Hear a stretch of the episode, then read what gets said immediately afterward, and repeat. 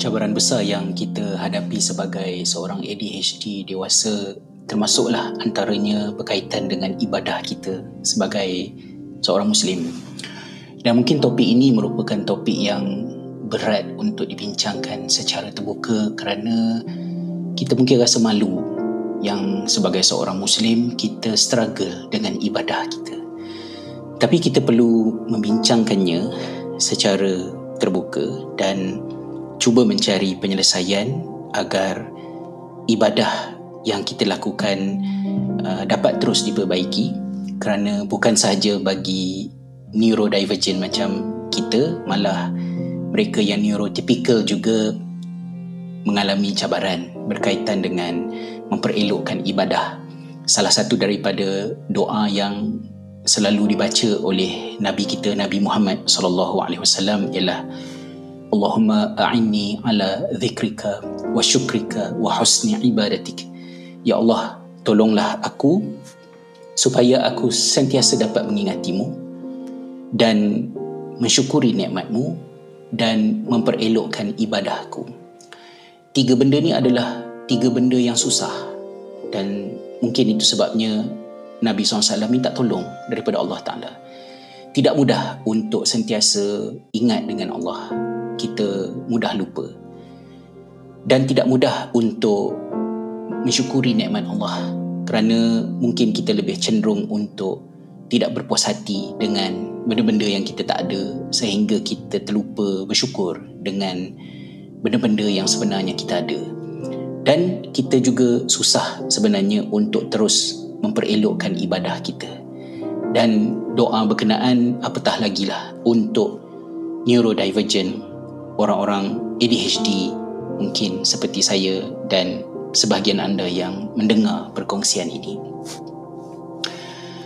Kalau berkaitan dengan ibadah ini saya berpandangan bahawa dalam pengalaman peribadi di tahun pertama setelah saya menerima diagnosis sebagai seorang ADHD ibadah paling sukar setakat ini adalah berkaitan dengan ibadah puasa di bulan Ramadan bukan puasa itu sendiri yang susah tetapi Ramadan.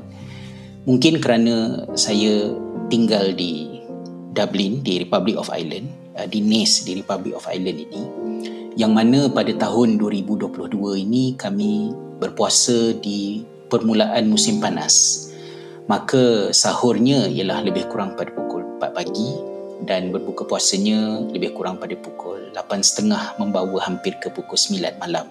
Jauh lebih baiklah jika dibandingkan dengan 2-3 tahun lepas. Tetapi ia berkaitan dengan pengambilan stimulan. Uh, oleh kerana stimulan yang saya makan adalah konserta, maka mengambilnya pada pukul 4 pagi ketika sahur bermakna lepas mayang subuh saya susah nak tidur kerana kita dah berada dalam keadaan yang cergas, aktif. Sedangkan kita perlu tidur kerana masih awal kan. Dapat sejam pun jadilah. Kemudian pada pukul 4 petang, selepas 12 jam, konserta pun dah tak ada dah dalam badan kita. Dan mulalah masalah-masalah yang biasa kita hadapi itu datang semula. Akibatnya, nak buat persiapan untuk buka puasa, nak uh, menguruskan solat tarawih, baca Quran, kita aktif pada sebelah malam. Tapi pada waktu itu, waktu yang kita sudah sangat exhausted dan dah tak ada stimulan dalam sistem kita. Jadi pilihannya ialah sama ada saya mengambil konsepta stimulan ketika sahur dan mengalami masalah tak cukup tidur, struggle ataupun saya tak ambil stimulan supaya saya boleh tidur tetapi hari itu saya jadi tidak begitu produktif. Maka quietly silently dalam diri itu ada perasaan yang rasa sangat berdosa dan bersalah kerana hati mengatakan uh, tak sabar uh, nak habiskan Ramadan ni. Iaitu ayat yang sangat buruk lah untuk dibayangkan oleh seorang Muslim. Tapi saya tidak menyuarakannya saya minta tolong daripada Allah supaya perasaan itu bukan datang daripada nafsu tetapi kerana kelemahan saya dalam berkenalan dengan episod baru dalam hidup pada masa sekarang ini kan so itu adalah berkaitan dengan ibadah puasa dan insyaallah pada tahun-tahun yang akan datang tu gradually akan lebih mudah kerana puasa akan lebih awal daripada semasa ke semasa.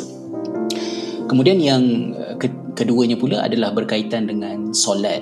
Uh, of course, uh, solat yang kita buat lima kali sehari ini, walaupun kita nak biasakan solat sehingga kita tak rasa berat melakukannya, kita nak dia jadi agak automatik, tapi kita tak nak dia automatik kerana kita nak menghayati setiap solat.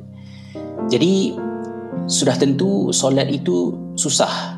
Terutamanya kalau kita solat sendirian di tempat kerja especially bagi kami minoriti yang duduk di tempat yang jauh daripada masjid kena semayang dekat tempat kerja dekat sekolah bagi anak-anak dan sebagainya it's very tough very challenging. Jadi kita nak kena ingatkan uh, diri kita supaya kita solat uh, on time.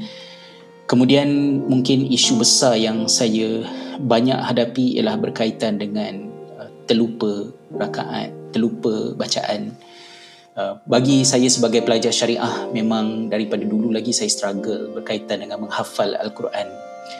Ayat-ayat yang saya tahu maknanya uh, menghayati kandungannya saya boleh hafal dengan cepat.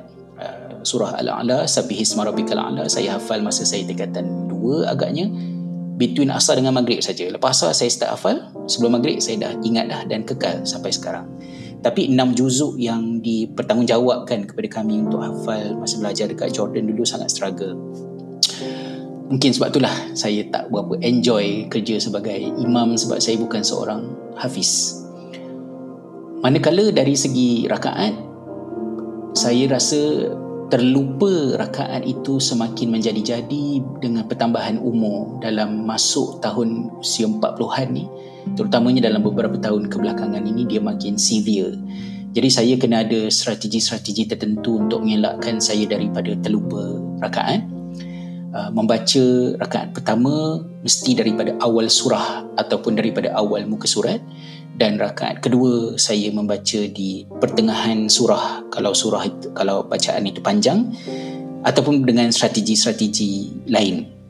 Kemudian pada masa yang uh, sama juga Uh, kita ingatkan anak-anak apa semua supaya kalau kita terlupa rakaat ke apa ke kena firm dan ingatkan kita. Subhanallah ingatkan kita kalau kita terlupa rakaat ni tadi kan.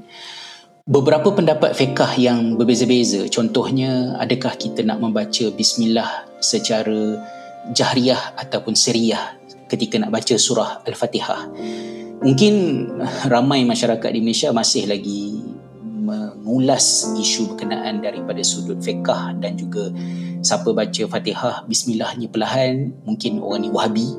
Tapi uh, saya dah jauh tinggalkan benda-benda macam tu. Bagi saya perbezaan pendapat fiqah dalam isu berkenaan dan juga banyak aspek lain dalam ibadah ni ada hikmah yang besar kerana keperluan-keperluan yang berbeza. Jika di satu peringkat saya prefer untuk bismillah dibaca perlahan ketika membaca al-Fatihah tetapi kerana saya mula dihinggapi pertanyaan adakah saya dah baca bismillah sebelum Fatihah tadi ataupun tidak, maka saya memilih pendapat bismillah itu dibaca dengan kuat supaya kita tidak lupa dan kita ingat betul bahawa kita dah baca bismillah berkenaan. Itu adalah di antaranya lah. Dan pada masa yang sama juga saya mula meneliti dalam ibadah kita contohnya macam solat itu bagaimanakah elemen-elemen executive function uh, activated dalam solat kita? Ya misalnya saya gunakan uh, tujuh fungsi eksekutif yang Profesor Russell Berkeley senaraikan untuk saya timbal tara dengan solat kita. Misalnya self awareness so bila kita nak solat kita kena ada niat yang mengingatkan kita kita sebenarnya tengah solat apa which is very important. Itu adalah elemen yang saya nampak macam ada kaitan dengan self awareness. Kemudian inhibition. Uh, misalnya dalam solat kita kena kawal diri kita supaya kita tidak buat benda-benda yang boleh membatalkan solat. Kita buat pergerakan yang tak sepatutnya ke apa ke. So solat itu ada elemen yang membantu untuk support inhibition function dalam executive function kita kan. And then yang ketiganya uh, hal yang berkaitan dengan uh, non-verbal working memory. So kita uh, sesuatu yang kita bayangkan dalam fikiran kita ketika kita solat sama ada merujuk kepada apa yang kita baca, kita membayangkan uh, solat kita tu niatnya apa.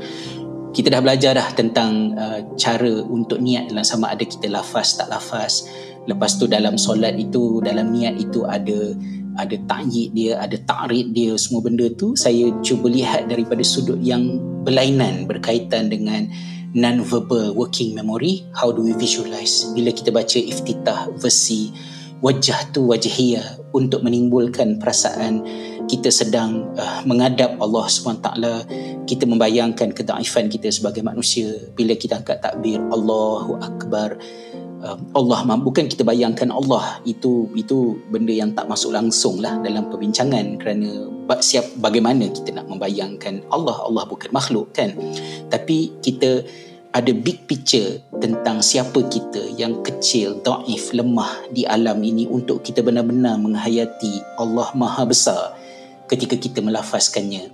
Begitu juga dengan verbal working memory pada bacaan-bacaan yang ada dalam zikir, dalam bacaan solat itu tadi, doa-doa yang dibaca. Tak tak ketinggalan juga adalah aspek berkaitan dengan emotional uh, self regulation bagaimana kita mengawal rasa malas kita kita mengawal rasa uh, nak berhenti daripada terutamanya macam solat sunat tarawih yang panjang. Begitu juga dalam ibadah puasa bila kita marah bila orang provoke kita Rasulullah kata jangan respon. Tapi cukup sekadar mengatakan ini saim aku berpuasa. So itu adalah emotional self regulation yang yang boleh kita kesan terdapat di dalam ibadah kita. Tidak dilupakan juga dengan self motivation how do we motivate ourselves untuk melakukan sesuatu ketika mana implikasi tak buat atau implikasi melakukannya tidak berlaku serta-merta tapi jauh kat depan. Soal dosa pahala bagaimana kita boleh motivate diri kita ada benda tu dalam solat. Dan yang terakhirnya adalah uh, planning dan juga problem solving especially bagi kita yang bagi kami yang duduk sebagai kaum minoriti di island ini bila kita nak solat selalunya kita memang kena plan. Kita nak solat kat tempat kerja pukul berapa nak balik rumah ada masa adakah keadaan di mana kita terpaksa menjamakkan solat uh, kita uh, nak pakai pakaian apa yang sesuai nak berwuduk macam mana. So it involves all the time planning and problem solving untuk ibadah. Jadi bagaimanakah fungsi eksekutif empower solat dan bagaimanakah solat actually train dan empower kita punya fungsi eksekutif? Saya cuba menerokannya. Apa yang penting ialah agama Islam ialah merupakan agama yang sangat uh, mesra dengan fitrah kita sebagai manusia. Sama ada kita ini uh, neurotypical ataupun neurodivergent uh, kita ada bahagian masing-masing dan itu adalah di antara benda yang saya syukuri kepada Allah Subhanahu taala kerana saya beragama dengan agama yang diberikan oleh pencipta saya dan juga Tuhan yang yang yang menentukan pada diri saya ujian yang hadirnya adalah dalam bentuk ADHD.